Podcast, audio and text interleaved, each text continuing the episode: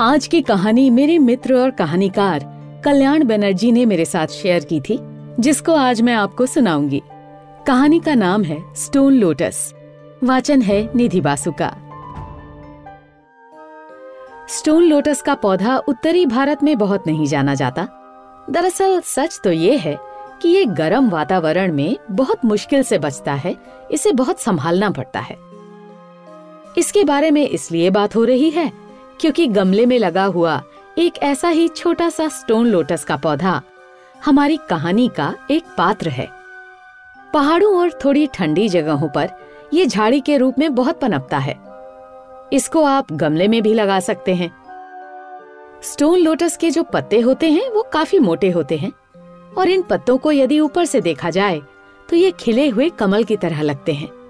तभी ये पौधा स्टोन लोटस के नाम से जाना जाता है। इस कहानी के जो दूसरे अहम किरदार हैं, उनका नाम है अनिमेश। तो चलिए अनिमेश से परिचय करते हैं।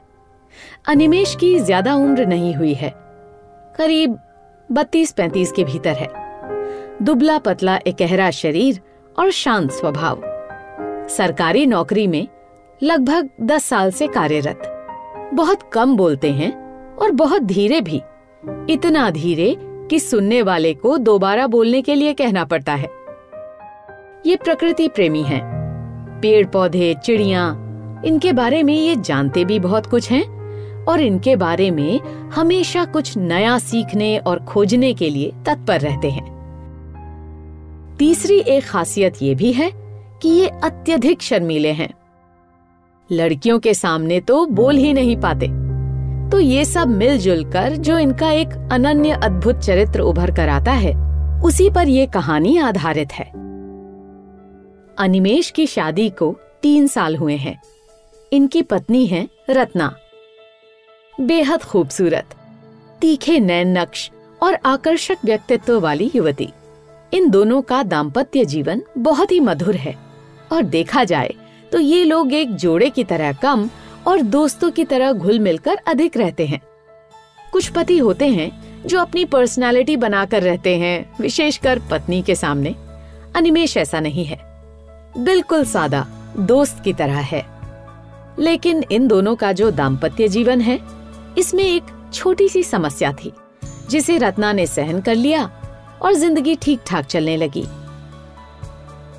दरअसल जब ये दोनों हम बिस्तर होते थे, उन सुहावने अंतरंग पलों में, जब उन्हें ठंडी हवाएँ चलती सी लगती धीमा धीमा संगीत सुनाई देता, एक अलौकिक रोशनी चारों ओर फैली हुई लगती।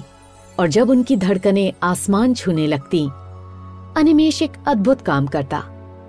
कभी कभी वो अपनी पत्नी की जीभ को छूता था।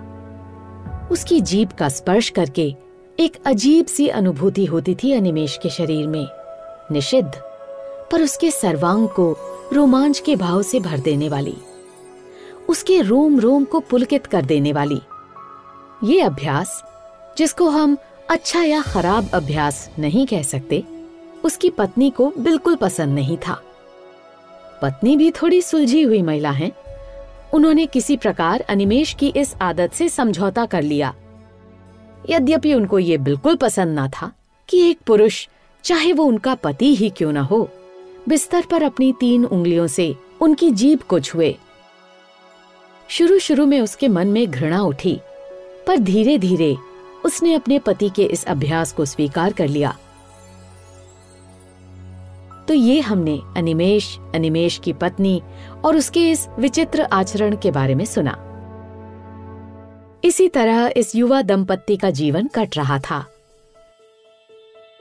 एक बार यूँ ही अनिमेश के हाथ उसकी पत्नी का मोबाइल आया। वैसे छानबीन का इरादा तो कोई ना था, पर उसने ये देख लिया कि हर रोज अधिकाधिक समय बिता के रत्ना एक विशेष नंबर पर बात करती है। अनिमेश ने कुछ नहीं पूछा जानना भी नहीं चाहा, लेकिन धीरे धीरे प्रकट हो गया कि वो नंबर रत्ना के ऑफ़िस का है और जिस व्यक्ति के बराबर फ़ोन आते हैं वे रत्ना के साथ ऑफ़िस में काम करते हैं।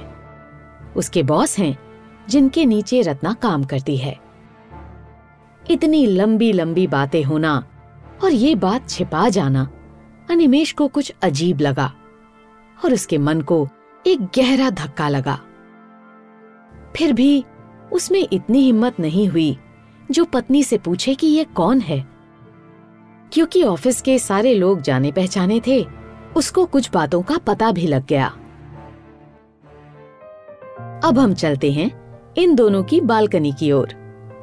छोटी सी बालकनी है तकरीबन चार बाय छह फीट की होगी। ये दोनों दो कमरे के फ्लैट में फ़र्स्ट फ्लोर पर रहते हैं। अनिमेश को अद्भुत तरह के पेड़ पौधे कलेक्ट करने की एक बीमारी सी है और तरह तरह के एक से एक अनोखे पौधे अपनी इस बालकनी पर उसने कलेक्ट किए हुए हैं। वही इनकी देखभाल भी करता है। उसकी पत्नी इन्हें नहीं देखती। इन्हीं पौधों के बीच में एक गमले में स्टोन लोटस को संभाला गया है। बहुत देखभाल की गई है शायद। तभी इतना सुंदर दिखता है।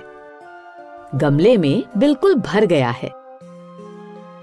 ऐसा नहीं कि ये एक फूलदार पौधा है, पर स्टोन लोटस की निर्मल हरे रंग की पत्तियाँ इस तरह से खिलती हैं, जैसे कमल का फूल।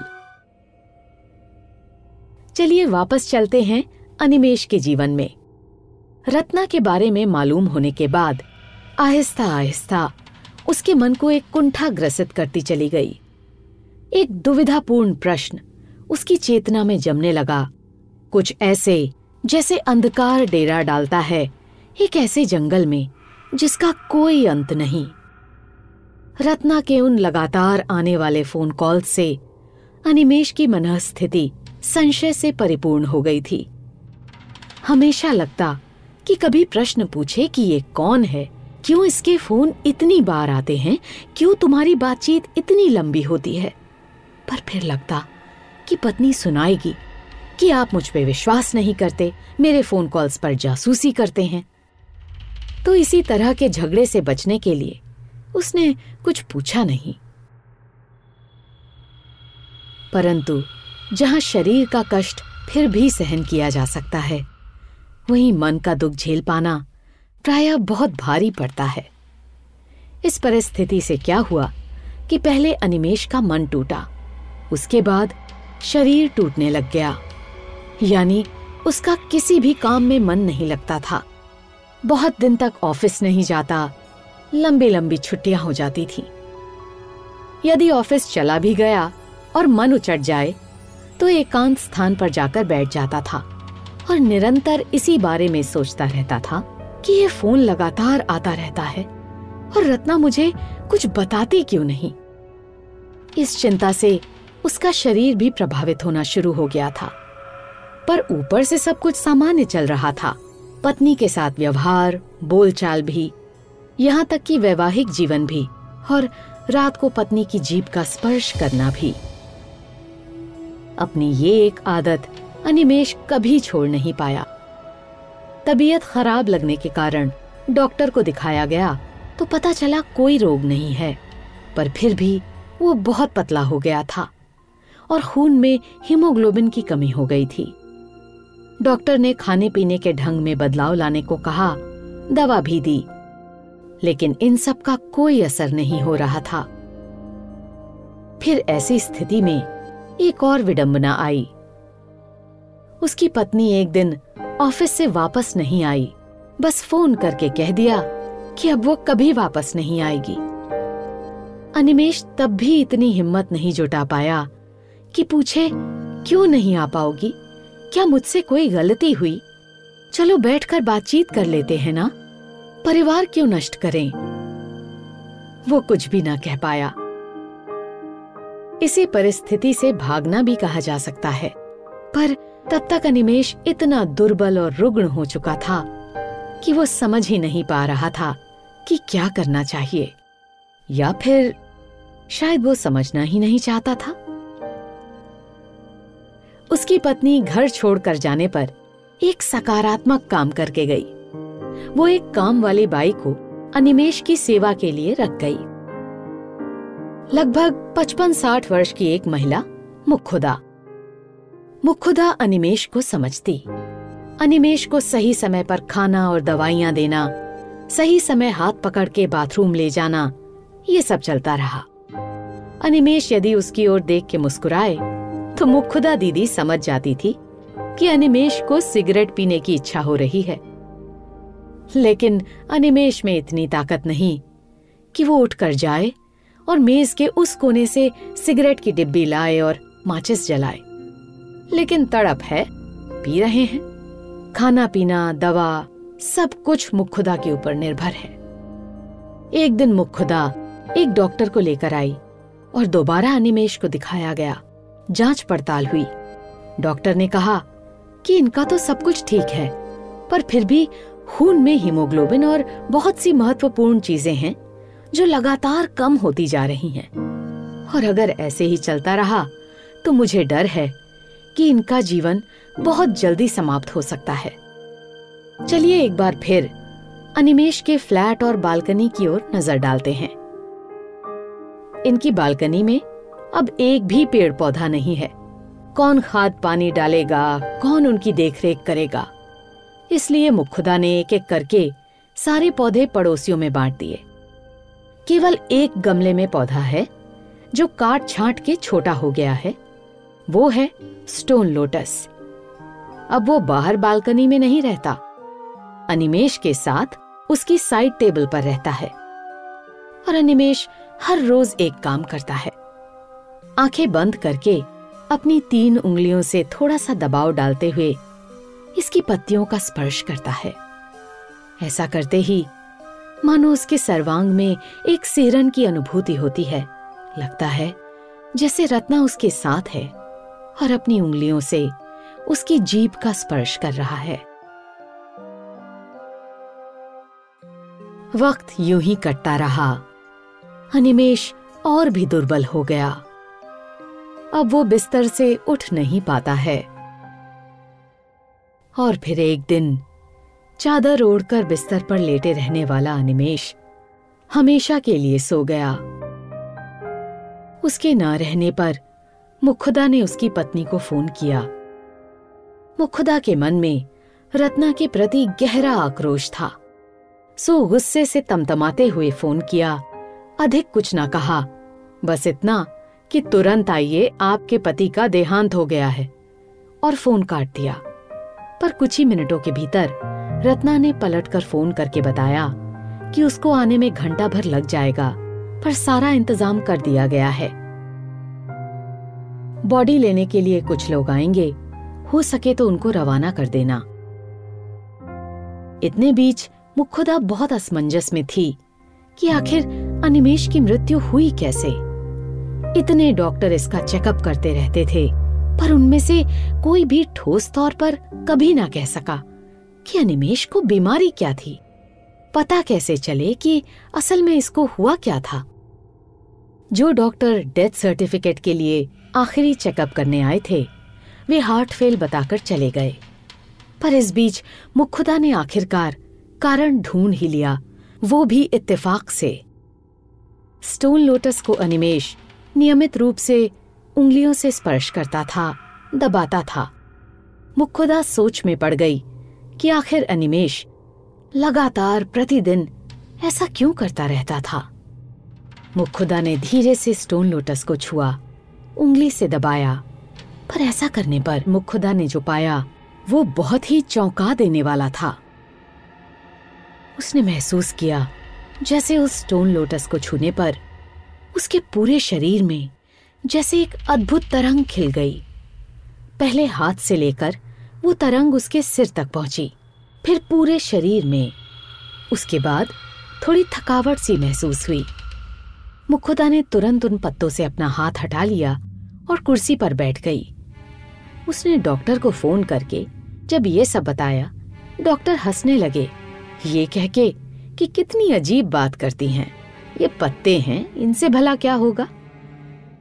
लेकिन कहानी यहाँ खत्म नहीं होती उस स्टोन लोटस की।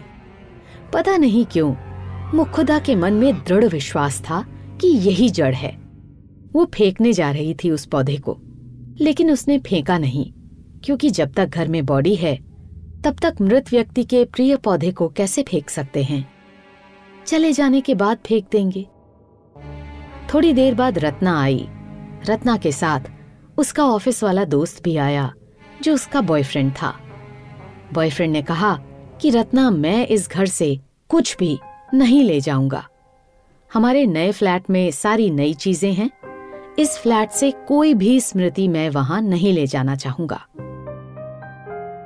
रत्ना ने सहमति प्रकट की। कोई बात नहीं, ठीक कहा तुमने। मुखुदा को कुछ पैसा दिया गया। गॉगल्स के पीछे शायद थोड़े बहुत आँसू थे रत्ना की आँखों में। वो छिपाते हुए वहाँ से जाने लगी। तब तक कुछ लोग आए और अनिमेश को लेकर चले गए। पूरे घर में एक गहन शून्य का सा आभास हो रहा था। इतने में रत्ना के बॉयफ्रेंड ने देखा साइड टेबल पे विराजमान, वो छोटा सा पौधा स्टोन लोटस का। उसके मुँह से निकला वेरी फनी ऐसा पौधा तो मैंने कभी देखा ही नहीं। जैसे हरे पत्थर में तराशा हुआ, एक कमल खिला हुआ है। कितना सुंदर फूल है ये। ये कहते हुए उसने उस पौधे को छुआ। और जो मुखुदा के शरीर में हुआ था, वही इसके शरीर में होने लगा। उसने झटके से हाथ हटा लिया। फिर मुख खुदा से पूछा कि कब से वो पौधा वहाँ पर रखा था। मुख खुदा बोली, बहुत दिन से। मैंने सपने में देखा था कि इसको छूने से ना बहुत धन संपदा आती है। इसीलिए मैंने इसको यहाँ रखा कि साहब इसको छूते रहें और बहुत सारा पैसा आता रहे। पता नहीं, कुछ हुआ नहीं। मैंने भी एक आध बार कोशिश की, पर मैंने जब इसको छुआ, मेरे पास तो अचानक पैसा आ गया। ये सुनकर वो हंस पड़ा। बोला, ऐसा थोड़े ही होता है। फिर रत्ना को कहा, रत्ना, एक काम हो सकता है क्या? हम इस गमले को ले चलें क्या? रत्ना बोली, देखो यार, मेरा तो बिल्कुल मन नहीं है, पर तुम कह रहे हो तो लिए चलते हैं। दरअसल रत्ना के बॉयफ्रेंड के मन में एक विचित्र अनुभूति हुई थी, जब उसने स्टोन लोटस को छुआ था। उसके शरीर में एक तरह का स्पंदन बढ़ गया था। एक हल्का सा झटका उसके शरीर ने लिया और फिर एक सुखद आनंद की अनुभूति।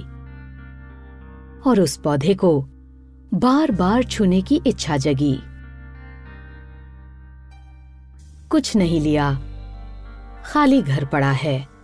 मुखुदा खड़ी है। अनिमेश की डेड बॉडी जा चुकी है। शायद अब तक जलना भी शुरू हो गई होगी। अनिमेश की पत्नी और उसका बॉयफ्रेंड अपने हाथ में स्टोन लोटस वाला गमला बहुत संभाल कर गाड़ी में पीछे बैठे। सामने ड्राइवर था। बातें करते दोनों जा रहे हैं। अनिमेश की पत्नी कह रही है, ये पौधा अगर ना लाते तो अच्छा होता ना? क्यों लेके चल रहे हो? फेंक दो इसे। नहीं यार, बहुत अच्छा लगता है इसको छूके। तुम छूके देखो ना। नहीं, मैं नहीं छूना चाहती हूँ। अनिमेश की पत्नी का बॉयफ्रेंड उसी स्टोन लोटस की पत्तियों का स्पर्श कर रहा है। शरीर में एक अद्भुत तरंग दौड़ रही है। वो आँख बंद करके आनंद ले रहा है। जैसे कि वो रत्ना की जीभ को स्पर्श कर रहा हो। और अनिमेश उसी गाड़ी में एक कोने में बैठा देख रहा है। ना, वो रत्ना को नहीं देख रहा है। वो उसके बॉयफ्रेंड को देख रहा है। और मन ही मन कह रहा है, आओ, जल्दी आओ ना। आप सुन रहे थे कल्याण बनर्जी द्वारा लिखी कहानी स्टोन लोटस वाचन था निधि बासु का